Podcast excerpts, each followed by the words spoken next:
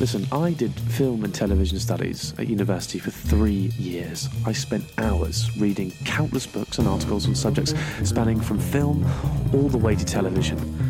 Not a single one mentioned Hugh Grant once. I achieved the hardest qualification across any university or college ever a 2 1 in history. Let me tell you, the only thing that I learned was that we, as a society, have a history of denying and neglecting Hugh Grant's artistic and cultural relevance, not just in this country, but in the entire world. I met Oscar at a Hugh Grant themed event I put on at the Students' Union. It felt as though Diggory and I were the only ones there. And we agreed that there was a Hugh Grant shaped hole in academia.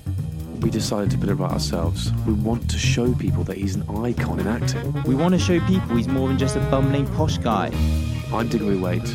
And I'm Oscar Beardmore Gray. And, And this, this is. is- Taking you for granted. Hello and welcome to Taking Hugh for Granted, the podcast in which two Hugh Grant enthusiasts watch every single film starring Hugh Grant in the attempt to answer the simple question Is this film taking Hugh for granted? Is this film good on its own, or does it rely on the bumbling Brit for its acclaim? I'm Diggory Waite, and I'm joined, as always, by my colleague and fellow Hugh Grant obsessive, Oscar Beardmore Gray. Oscar, how the hell are you doing, mate? I'm doing very well, Diggs. It's, it's a Friday. We don't we don't Yeah. record very often on a Friday, do we? It's quite it's quite nice to sort of end of the week wrap up a bit of taking you. I was gonna have a beer. I forgot. I was gonna. I was gonna have a beer with me because you know, finish my working day, have a beer. But I'm not feeling very good about myself today. I feel like I need to have earned a beer, but today I don't think feel like I've earned one. Well, hopefully you would have earned one by the end of this. Oh yeah, abs- oh mate. After this, I'm absolutely gonna crack one. Uh, I can't not because I'm always in a good mood after this. I always feel like I've earned it. But no, last night it was really bad, and it's a Hugh Grant related story. Yes. there was a new Hugh Grant interview out Mm. at the time of recording with Drew Barrymore. So I was like, of music and lyrics, and they were together. And I was like, oh my days, I need to watch this. It was 37 minutes long. I was so engrossed that I didn't realize what time it was and I had to go downstairs and I was I was going to put my cup and my plate in the sink to soak in some water. The next morning, my mum comes in my room and she's like, "Oh, it's, it's been a terrible morning." I was like, "Why?" And she was like, "I must have left the sink on last night because the the kitchen's the kitchen's completely soaking." And as I came round, I was like, No. Oh God. Oh God. I was so engrossed by this interview. I turned the tap on and never turned it off. So for at least, you know, nine hours, the tap was just going in our kitchen. So the kitchen Oh is my God. completely ruined. No. And Diggory. and you can blame you can't blame me for that. You have to blame Hugh Grant for that. That's the only way you can do it. But yeah, well, uh, my mum must have opened the door this morning to the kitchen, and you know, bit, pots and pans floating around in there. Oh my gosh. Well, okay, th- this reminds me of another time when we were first living together at university. The first evening I was in our new house, I left the gas on. Mm, You know, when you, you need to turn the gas off? yeah, I just turned it all the way to the lowest point so it was still going. And it had been going all night. And I remember waking up at like 10 o'clock. Diggs's mum and Diggs had just come into the house. And all I heard was, Oh my God, the gas is on. yeah. And I was like sitting there in my bed, like having just woken up, being like, "Oh fuck!" yes, I mean we had we had barely even entered the house before my mum was like, "What is that awful smell?" And she was she was clearly smelling gas. I'm pretty sure it Ah. was me, but at least, I mean, I guess with gas you can potentially blow the house up. At least with Yeah. water you can hopefully clear it up. But that sounds like a nightmare. Uh, yeah, because I think I'll be I'll be paying for this uh, either in money or blood, um, refixing my mum's kitchen. But anyway, I think we should chat a little bit about the context of this film, Nine Months, which came out in 1995. Now, on this podcast. There's a certain something that happened in Hugh Grant's uh, life. We don't want to say career. This wasn't job related. Um, that we that sometimes we skirt over. Let's be honest. We do. However, it, it's it's it's difficult to to avoid it in in this context. We are, of course, talking about Hugh Grant's dalliance with the sex worker known as Divine Brown, for which he was arrested in 1995. And the reason we're bringing it up today is because the incident happened just two weeks before Nine Months was due to come out, and on the press junket for the film, he had to answer a lot of questions. Let me start with question number one. What the hell were you thinking?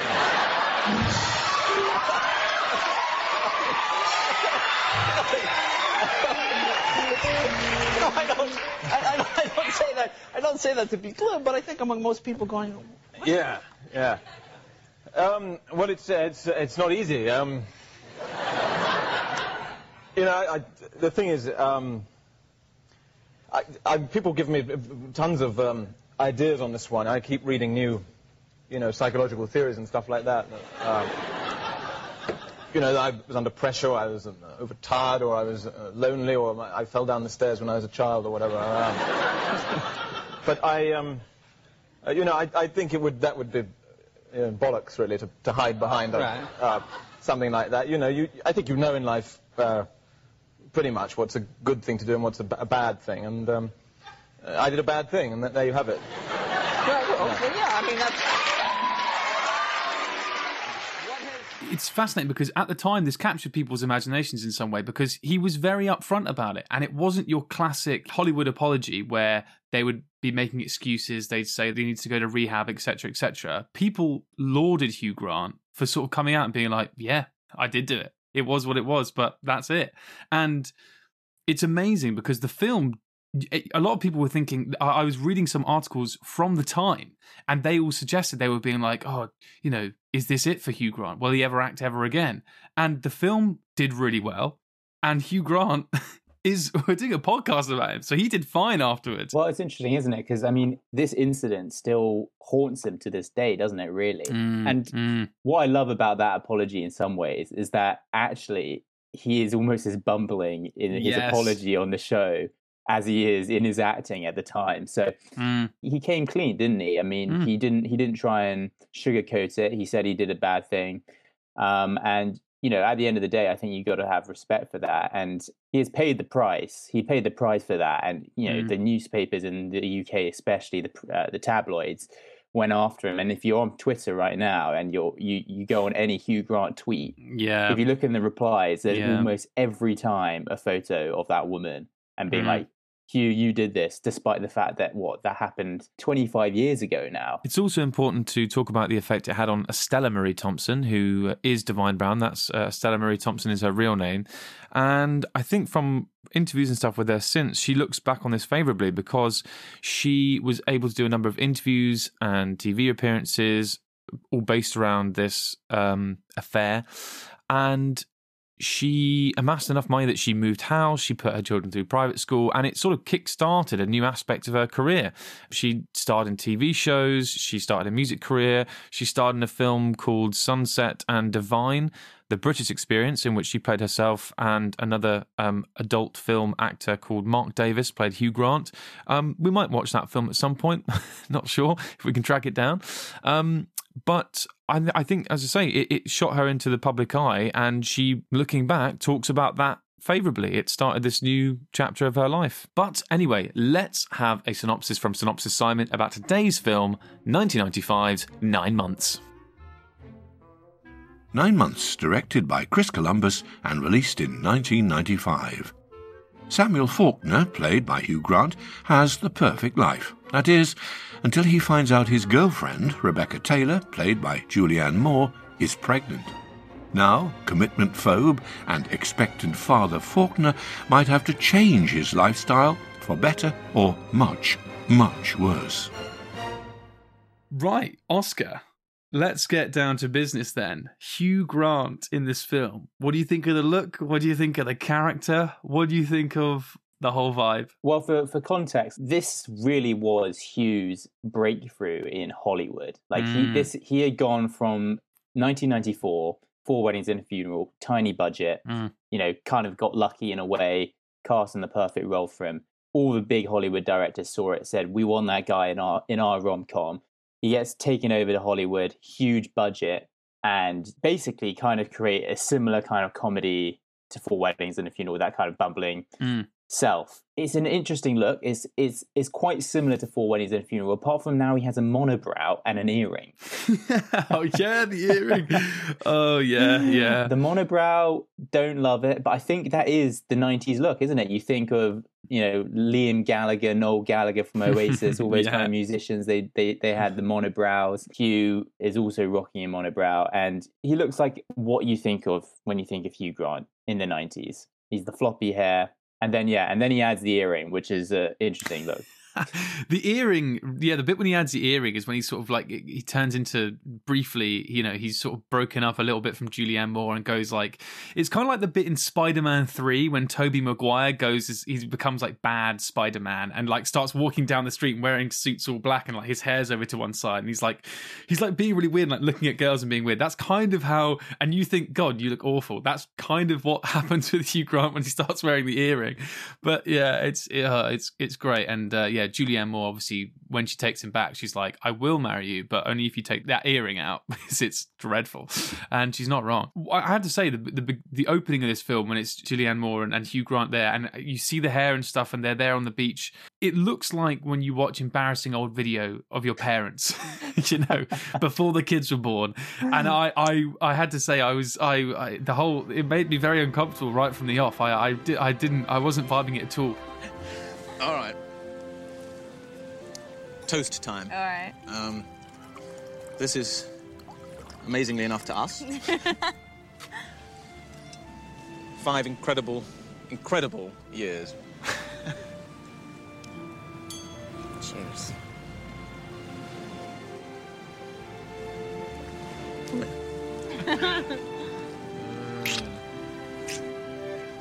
There is a lot of kissing in this film. Julianne Moore and Hugh Grant kiss each other a lot, and I think Mm. that's why I was annoyed. I was like, it's it's painful to watch Hugh kiss another woman so much um, for me. Uh, so um, so that's probably why I didn't like it that much. Samuel, Yeah. do you want more? No, thanks. No, I've had lots. No, no, not lunch. I I mean more for us. By which, by which you mean um, the big M, mariage. Well, yeah. Um, I'm over thirty, and I I feel like something's missing. Okay. Well, you know, what what could possibly be missing? Let's look at that because you know, we live in a fantastic apartment. My practice is really good. It's thriving, as they say. I, you know, we get on, I think, better than most married couples. Sure. I'd, I'd say life was dangerously close to perfection, actually. So, uh, you know, why would you want to change things? Why change what's perfect? Yeah. Right. This film basically rests on the idea that Hugh Grant has been going out with Julianne Moore for five years. He's living what he thinks is the perfect life. He has he's he loves his car. He's really he really does love his car. He loves his car. He's happy with his flat. You know, he loves his girlfriend. And at the beginning, actually, they seem like everything's fine. And then she is pregnant, and that really freaks him out. Now, that might be due to the fact that he's a child psychologist or psychiatrist, and the fact that the only time we do see him in, in work, he has this like sort of devil child who who understandably might make him be put off kids, but also he speaks to Jeff Goldblum. There's some amazing actors in this film, and Jeff Goldblum is obviously really anti kids as well. And you know, I mean, what I found interesting about this is, do you do you see Hugh as the bad guy in this film? That's a really interesting question. Is Mm. I've been trying to wrangle my brain as to actually what I think about this film. Yeah, I I don't think Hugh is meant to be the bad guy. no, Like he's meant to be the rom com lead. He's meant to be the guy that we are rooting for. But it's Mm. hard to root for him because he's such a dick. exactly, exactly. It's I still can't quite get behind the fact that he doesn't want to have the kid. It does, and he goes about it obviously in a, in a bad way. But it's interesting because he is the protagonist. It feels like you should naturally want to root for him, but it feels like he's the bad guy. So it's so weird. It pits you at the beginning in this weird way. Where, you, uh, for me at least, I was like, well, I don't know where I stand right now. He's in his thirties. Life is going perfectly for him, and then when Julianne Moore says that she is pregnant, it's like the wheels just completely come off. Mm, you know, mm. he's thinking, "Oh, you know, I'm going to lose all my independence. We're never going to have sex again. Yeah. I'm going to have to make loads of sacrifices, like sell my car and get rid of my cat, who's like Yeah. 16 years old." And and then he starts forgetting all her ultrasounds and all this kind of stuff. And yeah, you just you just wonder whether like if someone I knew behaved like that now, I would tell them to get a grip. what's so what's so clever in, in some ways about this film i think and you know what i maybe i'm going to go out there and say it's clever because hugh grant has holds this position. He sees Jeff Goldblum, who's this smoking. His hair is so good. He's got a brilliant body. He's with some young, new, lovely chick that he's picked up, and they go and see see uh, Jeff Goldblum, and Jeff Goldblum's like, "Yo, dude." Kids suck. Then, the same weekend, he meets Tom Arnold, the actor, and his wife, Marty. Yes. And they have three young girls, and these girls suck. They are the worst. They they are, they're everywhere. They're all over the place. They're crazy.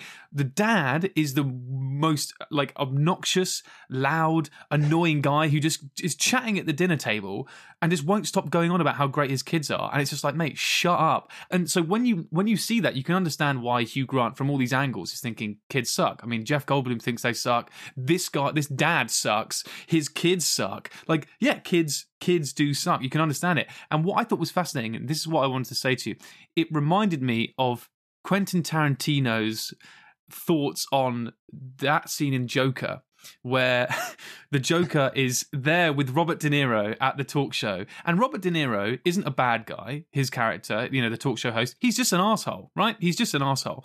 The bad guy is the Joker. The Joker has done awful, unspeakable, terrible things. He's the Joker. He's one of the most famous villains of all time. So, and yet, in the scene with Robert De Niro, you're sat there rooting for the bad guy. You're you're thinking if this scene ends and Robert De Niro doesn't get a bullet through his head, then this has been a bad scene. And somehow, as an audience, we are we're rooting for the bad guy. How terrible is that? You, you that switch has happened.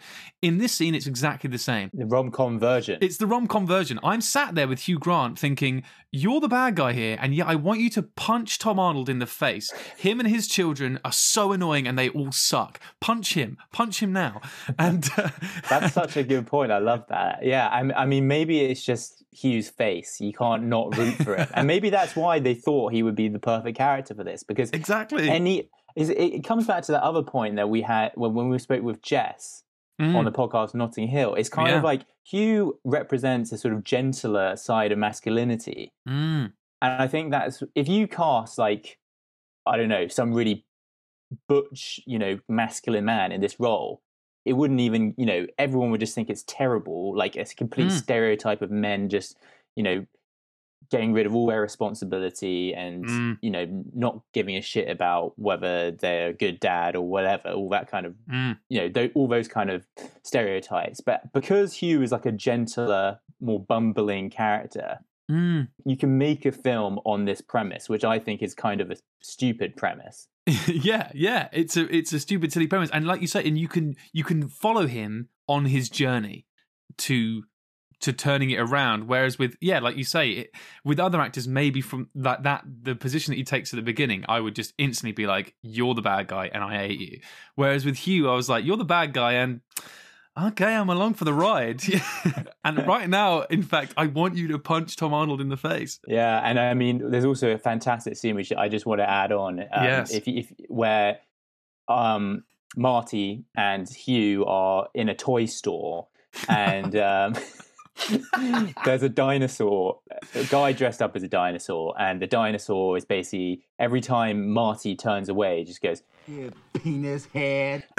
yeah, yeah. and he's like, No, I heard that. No, no. Word what? And then after the third time, basically they're in a toy store and they just start.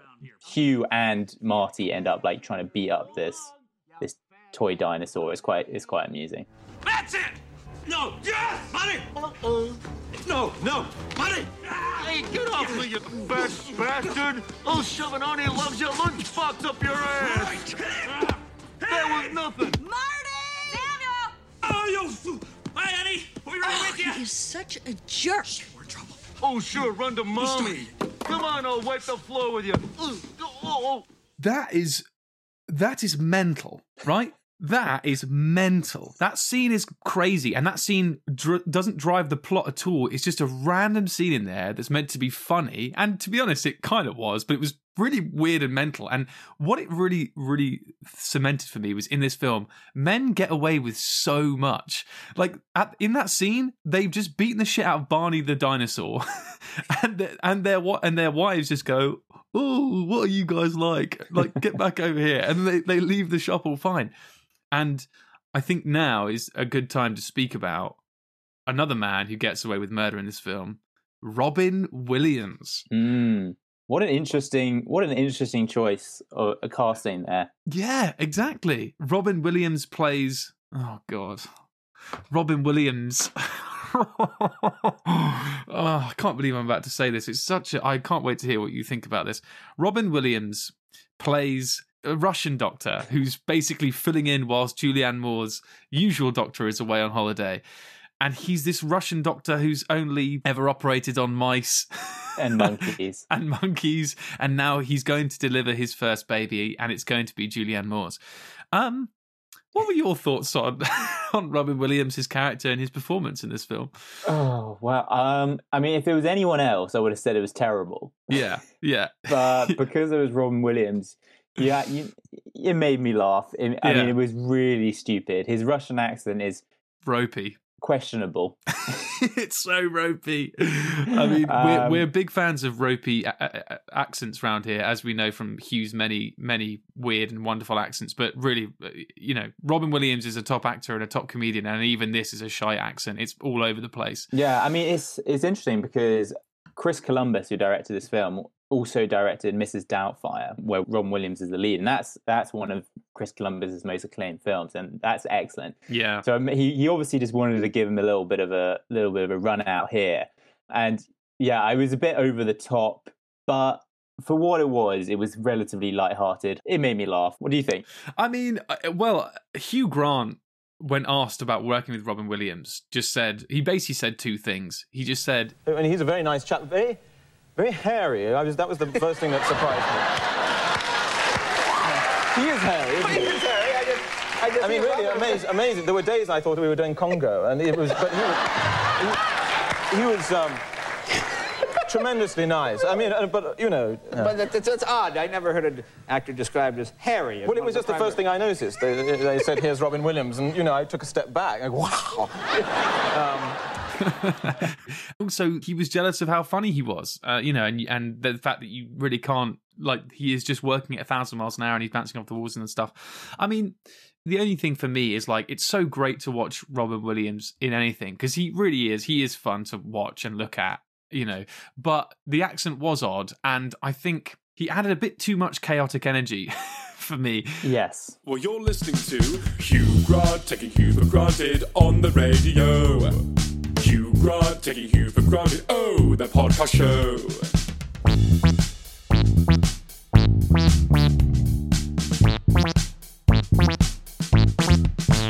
the ending of this film um it, it, it basically all comes together julianne moore is giving birth so is marty's wife and guess who's delivering both children it is it's our lovely friend robin williams it is uh, have you seen the film mother with uh, jennifer lawrence and javier bardem No, I haven't. it, uh, people who have seen it, I d- don't watch it. It's terrifying. Um, but people who have seen it at home will know what I'm talking about. The last, the last 20 minutes of that film is the most fucked up shit I've ever seen in my entire life. And this ending to this film reminded me of that. it's chaos. It's like it's loud. It's all over the place. It's slapstick weird comedy where Robin Williams is falling over himself. He's shoving his face in people's vaginas whilst they're trying to give birth. All the men in, it are shouting at each other. One's got a camcorder. One's got a camcorder which eventually gets smashed, and this goes on for a long time. I know it's a long scene. Did you think it was funny, or or maybe that's a leading question? But what, did you did you like the the ending scene? No, if I'm being honest, I thought it was really bad. I, Yeah, I was I just wondered if I was just being weird and annoying, but no, no, no, it was it was really over the top, and I don't really know. It, it it was one of those scenes where it was kind of like you make it really loud and really chaotic, and then you think you're making it funnier by making it go even louder and even more chaotic, and you lose all the kind of like comedy and subtlety that you had maybe when it was like at this level then you went Yeah. up that level and it's like let's talk louder and do more even more stupid things and you actually make it worse and Yeah. just more ridiculous Yeah, exactly. I mean, you go from Hugh Grant smashing that guy's camcorder on the floor to then that guy turning around and pushing Hugh Grant onto an operating table and it flipping over. And then you go to Robin Williams falling over them both. And where does his face land? In someone's crotch who's trying to deliver a baby. Like it, it goes from mental thing to mental thing. And like you say, don't get me wrong, this film if you've seen a Chris Columbus film before, a lot of them, you know, over the top things happen. We're talking Home Alone. We're talking Mrs. Doubtfire. You know, that's kind of the charm and the fun of these. Well, those are family films. I wouldn't say this is a family film by any, by any stretch of the imagination. Um, this is for men who don't want to have babies.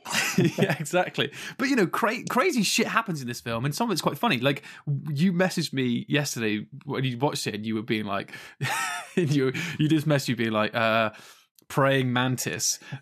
Hugh Grant has these nightmares because uh, Julianne Moore mentions that praying mantises eat the dad of their children after they've given birth or after they have sex. Yeah. The woman then eats the man, so he keeps imagining that she's a praying mantis, and you know, there's some there's some crazy wacky stuff going on there. Like some of it's funny, but that ending scene goes on for far too long, and there's far too much crazy shit going on, and it's just not funny at all. Mm. Well, I'm taking you. I'm taking you for granted. Well, I'm taking you. Well, I'm taking you for granted. Hugh Grant, when he talks about this film, says this is the film that he shouldn't have said yes to. Mm. For a number of reasons, he said that when you know after Four Weddings and a Funeral, after it did so well, his LA uh, agents were being like, "Come on, come on, come on, make a film, make a film," and they were getting worried about how how many films he was saying no to. As we know, Hugh Grant is picky AF, and he was saying no to everything. And eventually, he felt semi pressured to say yes to this. It had a great cast, as we know, some amazing names. Chris Columbus, fantastic director, and he did it. And he felt like he was because he was getting paid so much more money as well. He felt like he had to act to that level. And he Mm. says now he was like, I I played it way over the top. And I have to say, his performance in it at times when he could have done with subtlety and stuff, some of his acting is so he overacts quite a lot. I, I agree with him there. I think he does. And I think that scene as well is a great barometer of showing you, like, yeah, this film is very, very over the top. I mean, would you agree with him? Do you think he should have said yes to this film? Uh, I, I I have some sympathy with him. I think because I think it would have been tough to say no to a film with such a great cast and Yeah. someone like Chris Columbus. And you know, when you hire someone like Robin Williams to come and do like a sort of slapstick comedy scene, it's hard not to go with the flow and probably try a bit too hard and just o- overact, like you said. And I don't think it, I don't I don't think it's anything on Hugh necessarily. I mean, he was very honest and candid, uh, like you said, when he kind of said that he thought that everyone else was brilliant and he was rubbish. I mean, Mm, he's mm. Hugh Hugh likes to kind of self-deprecate like that. I'm sure he didn't necessarily think he was terrible, but it's part of the learning curve, isn't it? You're not going to be. He would have learned after this performance that you know he doesn't need to be that over the top. He doesn't need to pander to Hollywood in the way that he probably did a little bit here. Mm. Um, so I would say that it's just part of the journey. You know, he probably learned a lot from doing this film. He got to work with some terrific people. So yeah, not his finest work maybe, but worth it. That's a great point. And I think maybe one of the things that we love about Hugh now is he doesn't say yes to everything. And I think this would have reminded him to be himself. Don't back down, double down. So after he said yes to this and maybe thinks he made a mistake, from then on, he never made the same mistake ever again. Taking he for granted. Taking he for granted. Taking he for granted. What did you think, lads? Were they taking he for granted? So Diggory, uh, nine months. Are we taking Hugh for granted? Do you know what, Oscar? I am going to say this is usually I was saying to you off air. This is the kind of film that you would expect me to tear to shreds, and this is the kind of thing that usually I think I would be like, "This is bad. This is bad. This sucks. This sucks. Get rid of it. This is crap." This film is not taking you for granted. Wow. This film this is what I'm talking about. It has enough edge and enough talking points and enough weird, batshit crazy stuff that it's definitely fun to watch, whether you watch it to hate it or whether you watch it and love it. It's great. And Hugh Grant is the main man. He gets top billing. He does some weird and wacky stuff. He overacts and it's funny. And at the end, it's kind of heartwarming, I guess, despite, you know, Robin Williams falling over, over the place. And it's an important film in his filmic career, as you say, first big film in Hollywood. So for me, this film is not taking Hugh for granted. What about yourself? Wow, uh, Diggs, I'm going to disagree with you here. I'm going to say it is taking Hugh for granted. Yeah. Firstly, to, to focus on Hugh, I think I agree with you. The fact that he said he, he was poor in this film, I think Mm. suggests that we should acknowledge that this is taking Hugh for granted. I also think that maybe I'm being too woke here, but this is the classic 90s rom com that focuses way too much on the male protagonist. Mm. And I know that you can look at this just at a surface level and have fun with it, etc. But the reality is that is a film about a woman being pregnant, and we focus on all the kind of stuff that the in reality the man's role is so small in this ordeal. the woman Mm. is the one who's having the baby.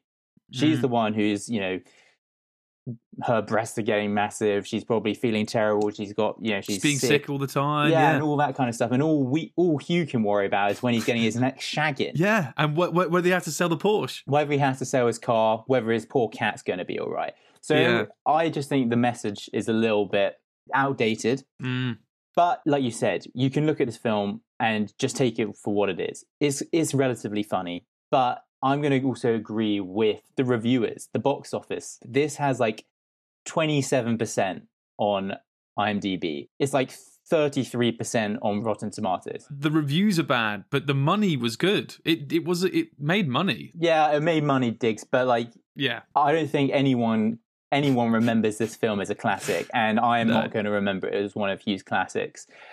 I came away from the film and thought that was a bit rubbish, if I'm being totally honest. So I'm glad that we disagree, though. It's fantastic that Yes. you Hugh appreciate it more than I do, but I'm going to stick to my guns and say we are taking you for granted. I think you should, and I think you're absolutely right. I'm really glad you mentioned that as well about the women. I just want to, I just want to say, I completely agree because I felt that as well. I think this film would have been a lot stronger if you had both of their reactions. You sort of like juxtaposed the two characters with each other, and you would show scenes of Julianne Moore doing her thing and doing funny stuff and and her issues with it, and you show Hugh Grant's, and you know, and then you know they come together again. That would have been a lot more fun, and uh, especially because there was that such touching moment where the mother of Marty's children says these really encouraging words to Julianne Moore, like the only time two women in the film ever speak. And Yeah. it was a really touching, sweet moment in the toys shop. And I was like, I remember thinking to myself, God, I want more of this in this film. And it never came by the end. So you're absolutely right to bring that up. I, I wrote in my notes that was the only time where it's like we get a sense of what the women are feeling in this film. Mm. Apart Mm. from that, it's all about Hugh's car. yeah, exactly. So, I've been actually reading. I just wanted to add at the very end. I've been reading Matthew McConaughey's new book, uh, Oh, Green yeah. Lights, and Matthew McConaughey says in it he's he was kind of the, the next man down the on the rank after Hugh Mm. Grant in terms of being cast in rom coms. And he had this moment similar to Hugh Grant's in the kind of the mid 2000s where he was the only roles he was getting were rom com roles. He would get a script every other week to be in a new rom com to play the same role, the same guy. And he made the conscious decision where he said, I'm going to switch out of this. I'm going to change tact. I want to I want to reinvent myself, which is kind of what Hugh did. And he and the reason he said that was because one, it was getting very samey, and he was being known as the same playing the same role. But also, Mhm. he felt that the characters he was playing in rom coms were kind of outdated in a way where every single time it was about a man, he does something bad, and then the woman takes him back. But his problem Mm. was that the woman always takes the man back. But the man is such like why would you want to take that man back? Because the man Mm. is being really terrible. And I think that is encapsulated in this film. Because why like Hugh, he's been a bastard basically. He's left his girlfriend of five years with no one to care for her Mm. when she's pregnant.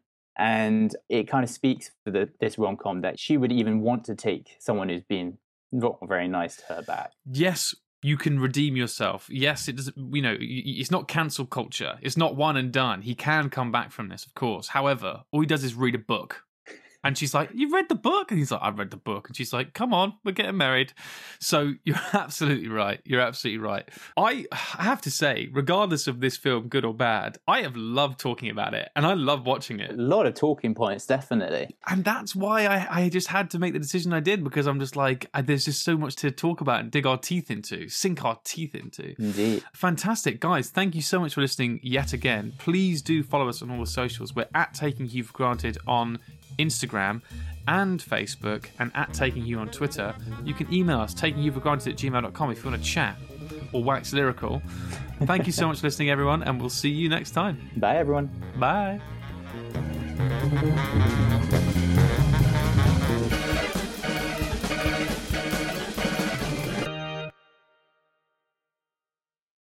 Taking Hugh for Granted is produced, edited, and presented by Diggory Waite and Oscar Beardmore Gray. The producers of Taking Hugh for Granted would like to state that this podcast is in no way associated with the actor Hugh John Mungo Grant, nor does it endorse his views or represent him in any way. Instead, by creating this podcast, Oscar and Diggory hope to celebrate Hugh's illustrious career, reliving his old classics and shedding light on some of his hidden gems. Hugh, if you're listening, we hope you approve.